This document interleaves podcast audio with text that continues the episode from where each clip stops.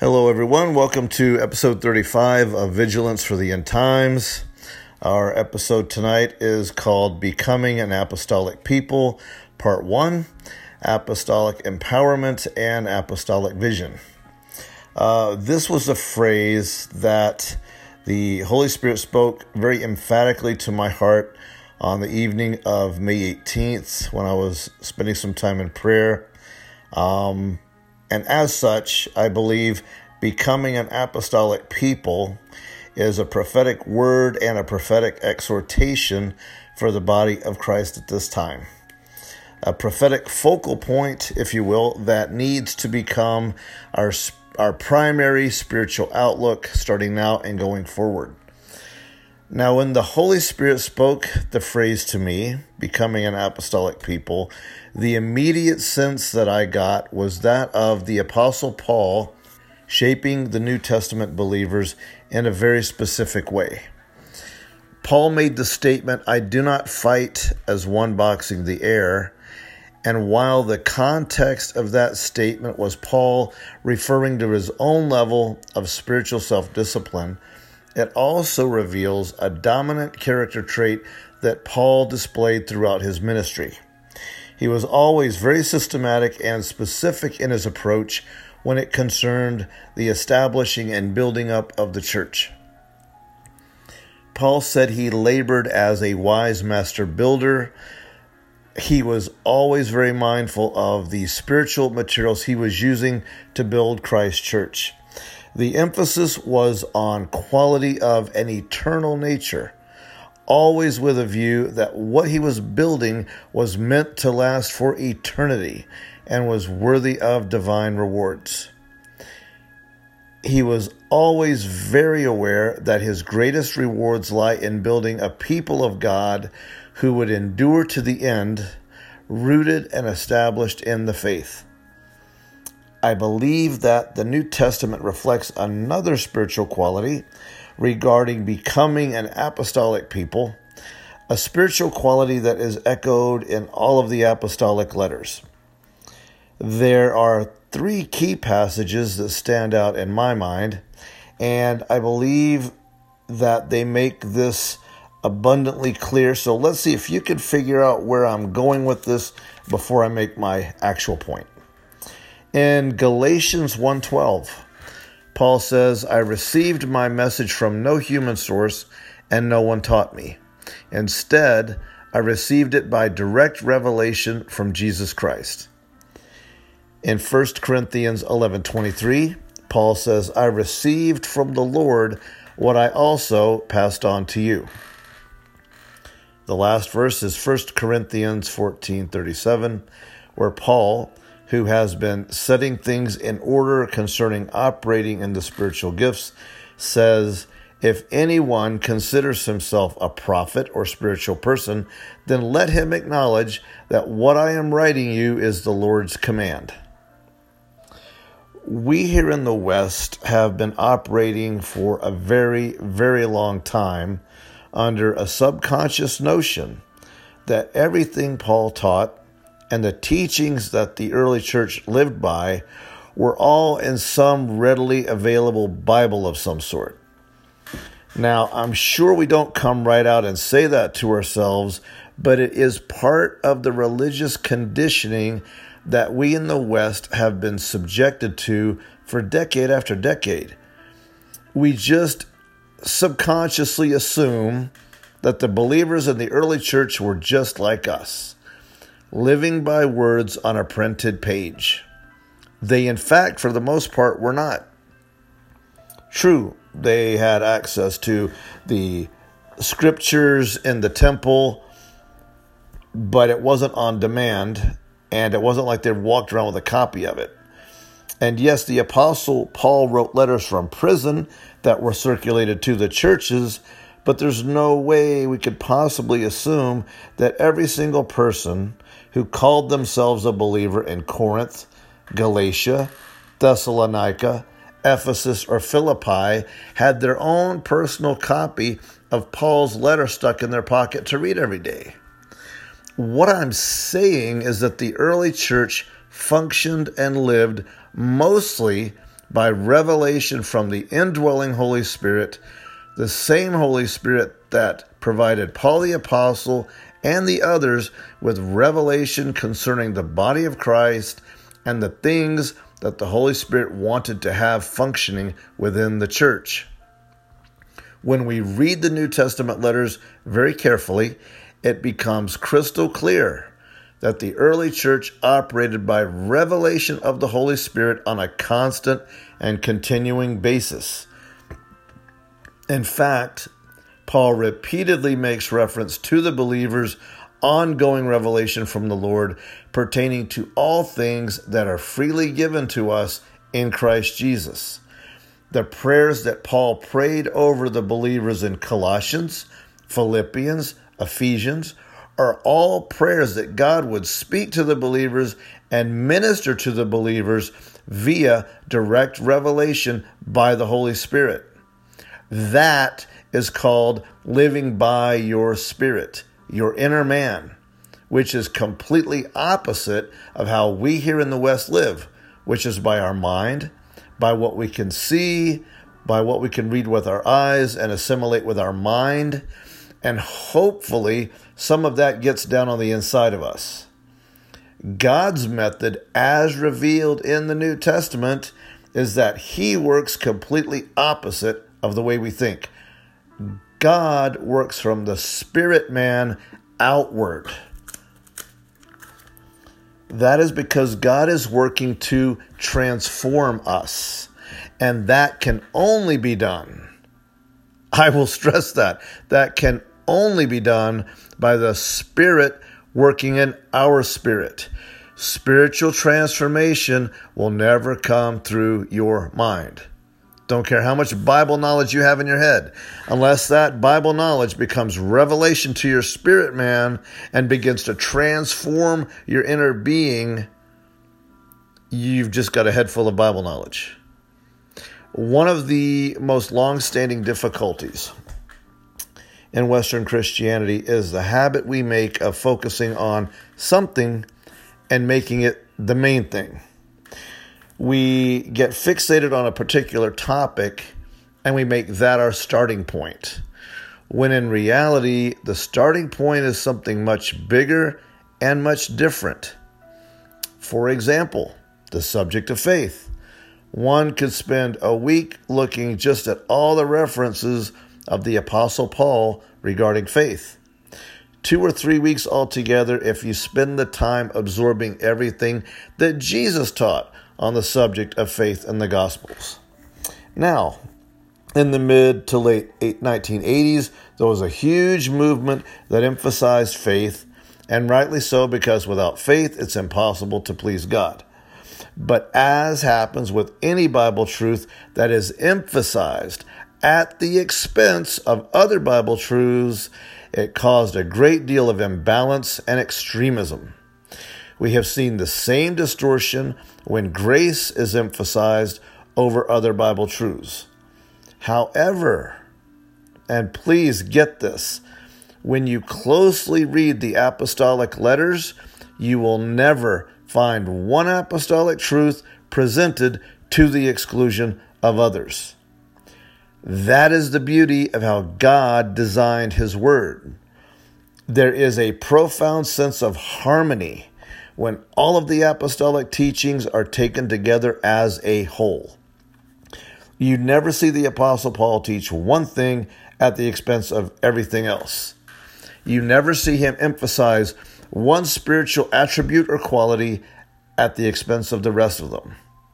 Instead, they are all presented by the Holy Spirit through Paul in such a harmonious manner that just thinking about that gives me a profound sense of peace. I believe that is because all of it taken together as a whole is a reflection of the very heart and nature of our God. And to refer to something in the New Testament as apostolic is simply to say that it is absolutely immovably foundational.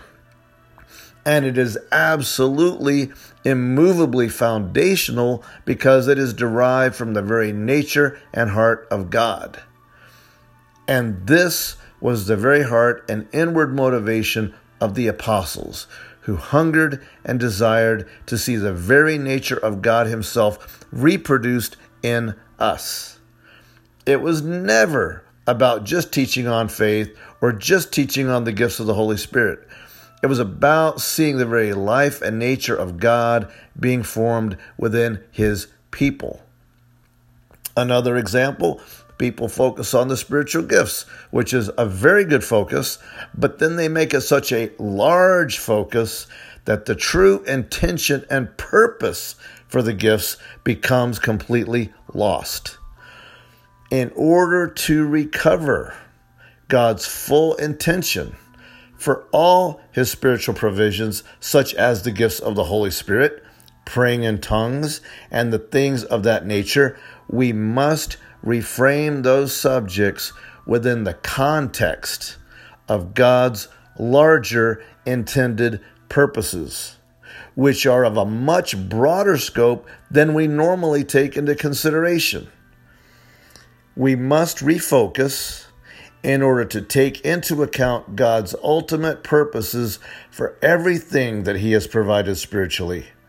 What are the end results and the eternal objectives God has in mind when it comes to the spiritual provisions He has made for us and intends for us to avail ourselves of. Of course, the highest ultimate purpose in God's heart and mind is our union with Him. That is summed up in John 17. Now, how does God intend to achieve that ultimate intention, which is our union with Him? Ezekiel spoke of this very thing when he prophesied I will give you a new heart and put a new spirit within you. Ezekiel 36 26. Actually, the three verse context is profoundly comprehensive, a cap- an encapsulation of God's ultimate intention for his people. It says, I will also sprinkle clean water on you, and you will be clean. I will cleanse you from all your impurities and all your idols. That's regeneration. I will give you a new heart and put a new spirit within you. I will remove your heart of stone and give you a heart of flesh. That's regeneration as well. And finally, lastly, it says, I will put my spirit within you and cause you to walk in my statutes and to carefully observe my ordinances. That's the bapt speaking of the baptism of the Holy Spirit. So he has he has regenerated us, he has cleansed us, he has renewed or brought to life our spirit within us. Then he says, I'm going to go another step further. I'm going to put my spirit within you. And walking in the spirit is us having a regenerated spirit and then having his spirit within us. Notice that God's full and comprehensive provision for us is designed to restore us to full complete, and unbroken fellowship with Himself.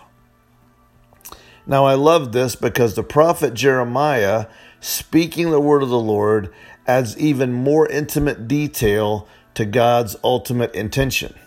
He says, I will give them my heart to know me, that I am the Lord. They will be my people, and I will be their God, for they will return to me with all their heart. That is Jeremiah 24 7. So, when related to in this context, the gifts of the Holy Spirit, praying in tongues, praying in the Spirit are now seen as an obvious outworking of God's expressed desire to have an intimate, ongoing relationship with His people that is spirit to spirit based. It's no longer just a charismatic teaching. No, it was in the Old Testament. In fact, when we truly comprehend the awesome nature of God's intention to have eternal fellowship with us as His people, then all the provisions of the Holy Spirit, including His gifts, are a logical extension and outworking of that. As Jesus said, God is spirit, and those who worship Him must worship Him in spirit and in truth. By keeping God's ultimate intention in mind, we also maintain a sense of strong spiritual balance, and thus we avoid abuses, misuses, and excesses which lead into error and away from maturity. This is the essence of an apostolic mindset. So, again, everything concerning this series of episodes about becoming an apostolic people that is, in a nutshell, what becoming an apostolic people revolves around. Having an apostolic mindset of God's ultimate intentions regarding everything that the apostles taught and refusing to allow the enemy to take any one aspect of that and warp it into something else. Another very crucial aspect to the phrase that the Holy Spirit spoke to me in regards to becoming an apostolic people is the aspect of the supernatural, especially with regards to supernatural levels of faith and agape love, which is the love corresponding to God's own nature that endures all things, believes all things, and hopes all things. The God kind of love that never fails. Clearly, the word apostolic reveals a spiritual benchmark in the mind of God in regards to the level of maturity and strength desired for his people. I'll say that again because I believe that is very important to keep in front of us. The word apostolic reveals a spiritual benchmark in the mind of God in regards to the level of maturity and strength desired for his people. I think it will become all too apparent as to why the Western religious system is the disaster that it is, because absolutely none of the apostolic benchmarks of the New Testament are emphasized consistently, and most of them are completely ignored.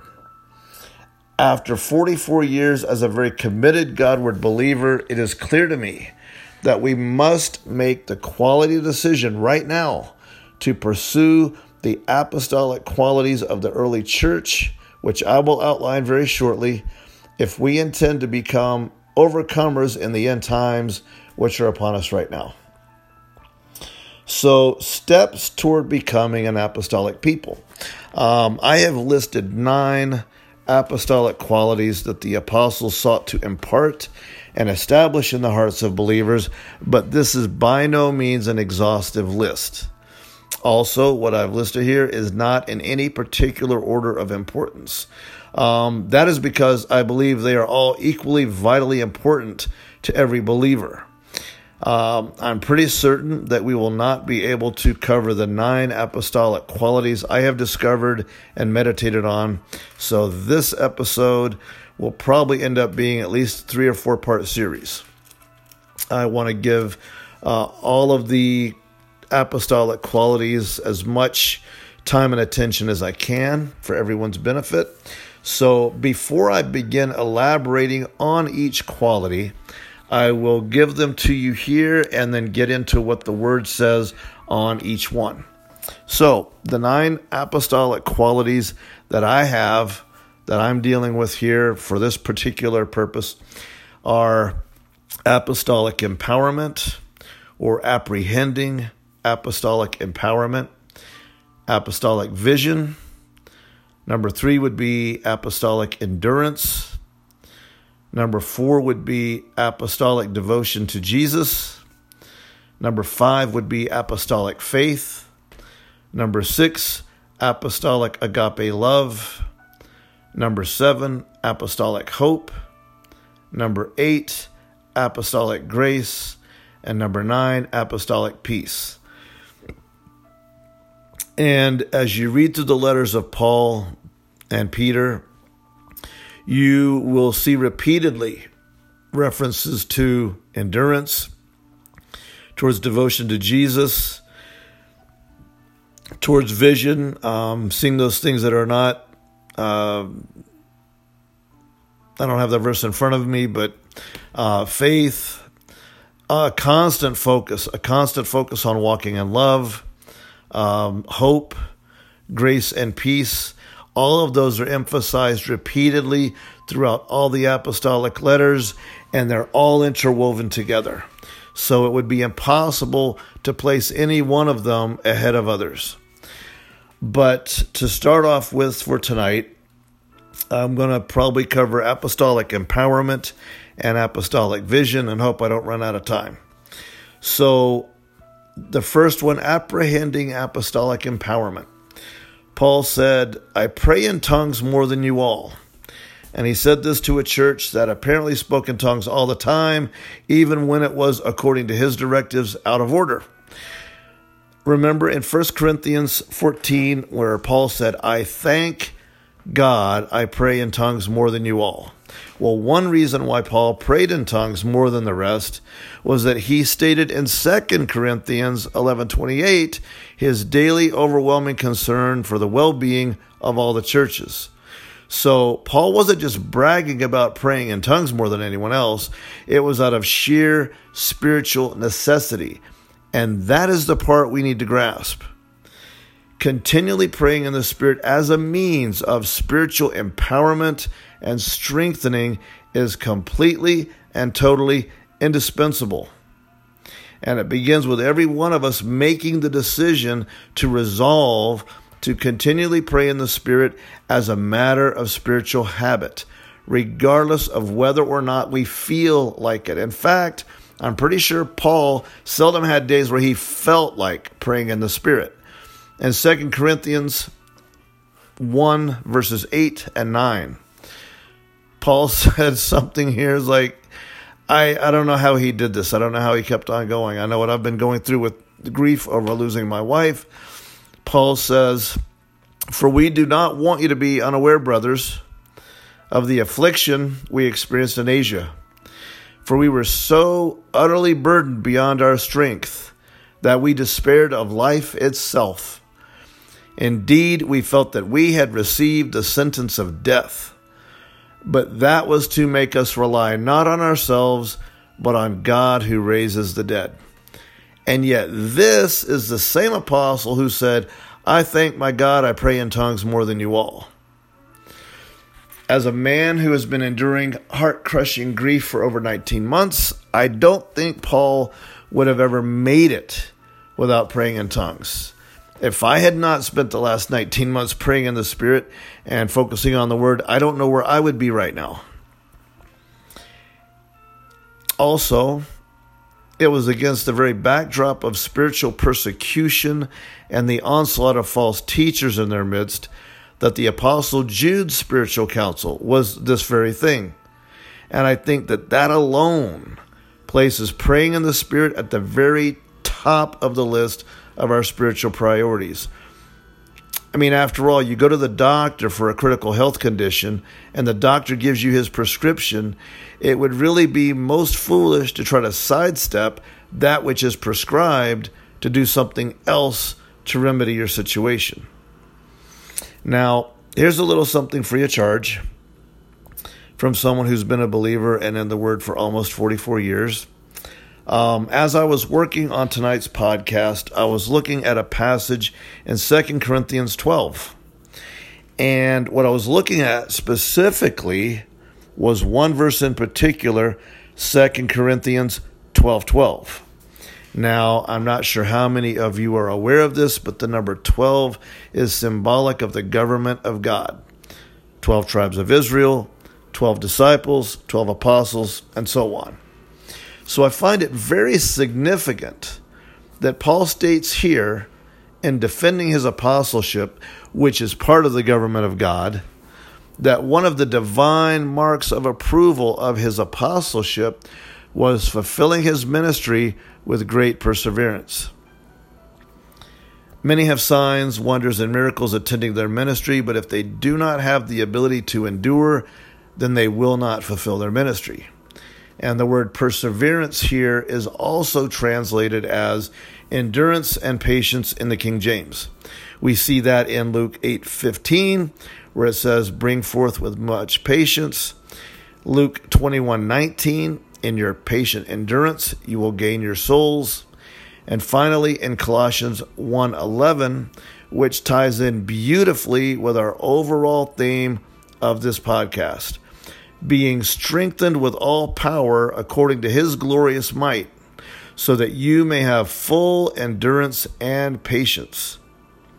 So, being empowered by the Holy Spirit through praying in the Spirit gives us access to His divine power and strength within our inner man to enable us to have fullness of endurance and patience. I'll say that again. Being empowered by the Holy Spirit through praying in the Spirit gives us access to His divine power and strength within our inner man, because that's where the Holy Spirit is. But His power does not automatically become ours just because He's there. As we pray in the Spirit, we lay hold with the Holy Spirit. He lays hold with us. That's Romans 8. We don't know how to pray as we ought, but we pray with the Spirit through groanings, etc., to enable us to have fullness of endurance and patience. And this was precisely, this was precisely how Paul walked out and fulfilled his ministry by continually being empowered by the Holy Spirit. In fact, Colossians 1:11 could be the key verse for everything we're discussing right now. Uh, number two, apostolic vision, and I could go back and elaborate a little bit more on the first subject, which was apostolic empowerment, but I don't want to lose sight of the rest.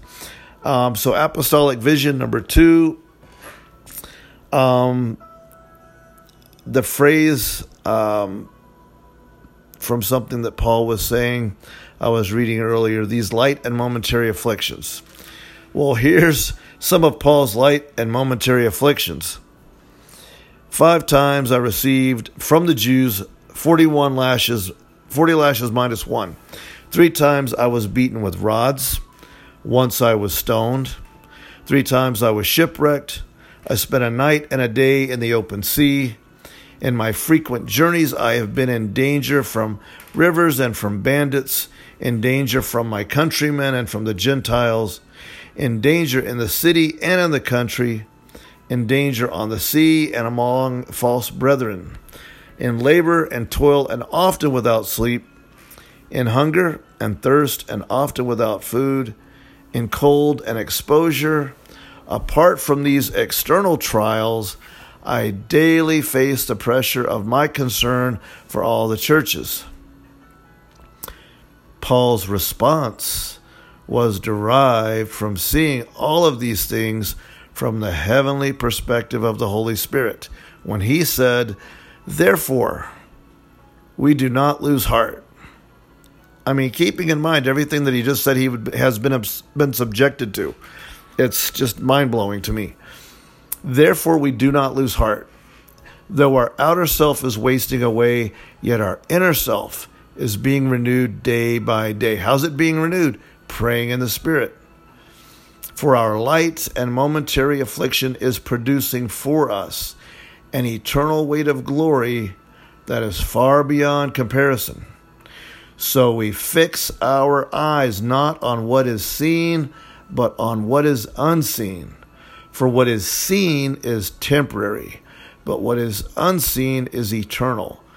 That is from 2 Corinthians 4, verses 16 through 18. I'll say that last part again. So we fix our eyes not on what is seen, but on what is unseen. For what is seen is temporary, but what is unseen is eternal. So if our trials are perceived as permanent or never ending, then we lose hope and our spiritual strength is drained. But if we fix our eyes on what is unseen and, and eternal, then we are able to maintain our hope. And by praying in the Spirit, our spiritual strength is maintained. Paul also makes this declaration in Romans 8:18. 8, he says, "I consider that our present sufferings are not comparable to the glory that will be revealed in us. What glory is Paul referring to? He says in Romans 8 17 through 19, And if we are children, then we are heirs, heirs of God, and co heirs with Christ, if indeed we suffer with him, so that we may also be glorified with him. I consider that our present sufferings are not comparable to the glory that will be revealed in us. The creation waits in eager expectation for the revelation of the sons of God. The glory that awaits us is that of our heavenly inheritance in Jesus, reserved in heaven for us. The glory that will be revealed in us, where he says we will be glorified with him. So the constant challenge is to keep our eyes fixed on what is currently invisible and to not lose hope because of the trials that are visible, because they're only temporary our measurement for temporary is like, well, we can microwave something pretty fast. To us, that's a temporary thing. But in heaven's eyes, in eternity's eyes, temporary is what is already destined to come to an end, which is suffering, which is, like Paul said, our present sufferings. The word present there, it has a time limitation on it. These sufferings have an expiration date, like the milk in your fridge. So they don't have forever. Once they hit the expiration date, which is when he comes back, it's done. There's no more suffering. So, like I was just saying, the constant challenge is to keep our eyes fixed on what is currently invisible and to not lose hope because of the trials that are visible. One key to maintaining apostolic vision is to make sure that our inner self is being renewed day by day by the Spirit, as Paul stated. Where he said in first uh, 2 Corinthians 4, he said, Though our outer self is wasting away, yet our inner man is being renewed day by day. The invisible Holy Spirit residing within us, in our spirit, our inner man, empowers us to maintain an abiding awareness of our equally invisible inheritance in heaven and his very presence within us is the guarantee that our hope is not in vain.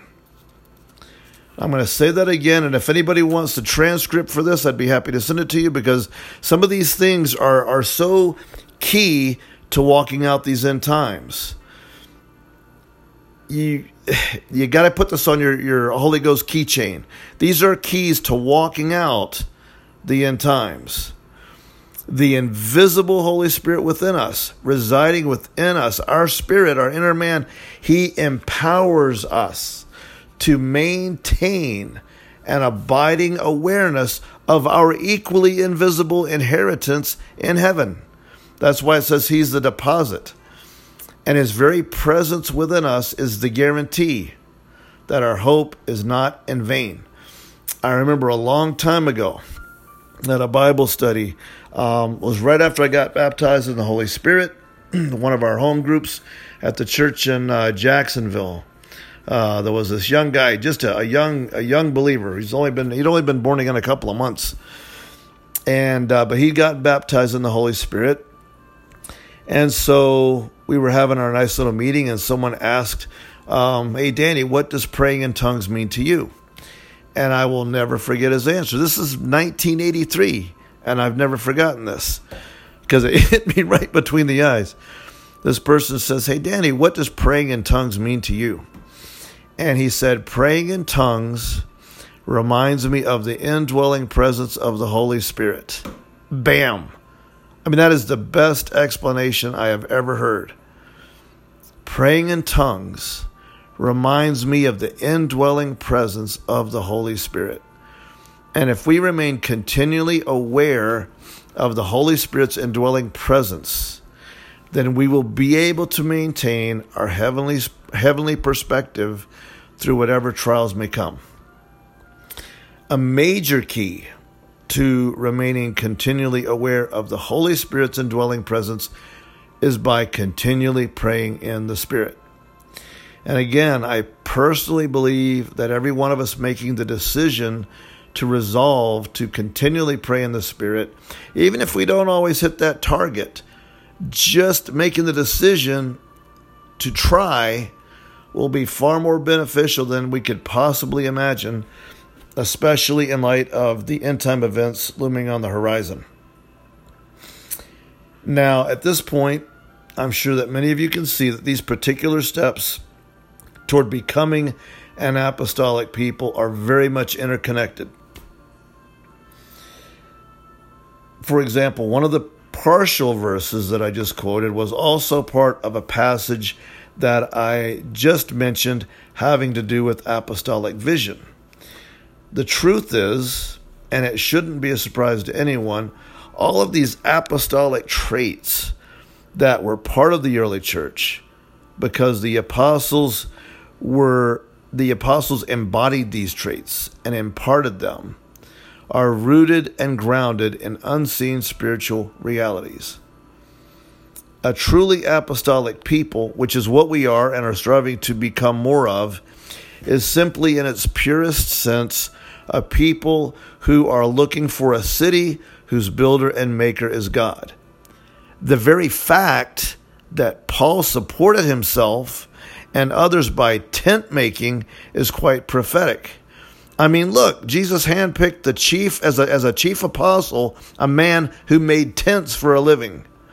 In other words, at the core of our being, we are meant to be a people whose true, enduring, primary focus is never on the seen, visible things of this world, but all the unseen, eternal realities that we are going to inherit. Unseen realities that are very soon to become seen realities in this present world, beginning with the millennial reign. A 1,000 year age where all of the unsaved inhabitants of this world who survived the tribulation will see that the God we always spoke of and the kingdom that we always testified to is in reality the one true kingdom. And they will see it with their unbeliever eyes as much as we have seen it with our believing hearts all this time. That is what we need to hold on to. And quite honestly, it is that particular vision that strengthens my faith probably more than anything else. Knowing that at some point in time in the very, very near future, the very real kingdom of Jesus Christ is going to be finally set up in Jerusalem, and from there, he and all of us will rule over the nations for a thousand years. Every single unbelieving nation, every single unbelieving queen, king, prime minister, president, governor will finally see with their own naked eyes the risen Lord Jesus ruling from Jerusalem over every man, woman, and child on the planet that survived the tribulation, and we will be ruling and reigning with him over the same presidents, prime ministers, governors, etc. And they will be answering to Jesus through us. Personally, I think we would be profoundly well served to spend as much time as possible meditating on that particular reality researching it through the Word, and building a visual, mental, and spiritual image of it in our hearts because that is the reality we look to inherit it. That is the reality, that is the spiritual reality that all of the Old Testament prophets saw and spoke of. The eternal kingdom that God is going to establish on this earth. That is what they endured by seeing. They endured as seeing that kingdom that is invisible. So that is all we have for tonight. Um, part two, we're going to discuss apostolic endurance. If we suffer with him, we will also reign with him. The other scripture where it says Moses endured seeing him who is invisible. And also in part two, apostolic devotion to Jesus, being among the company that longs for and looks for the bridegroom's appearing. And thank you all for listening, and God bless.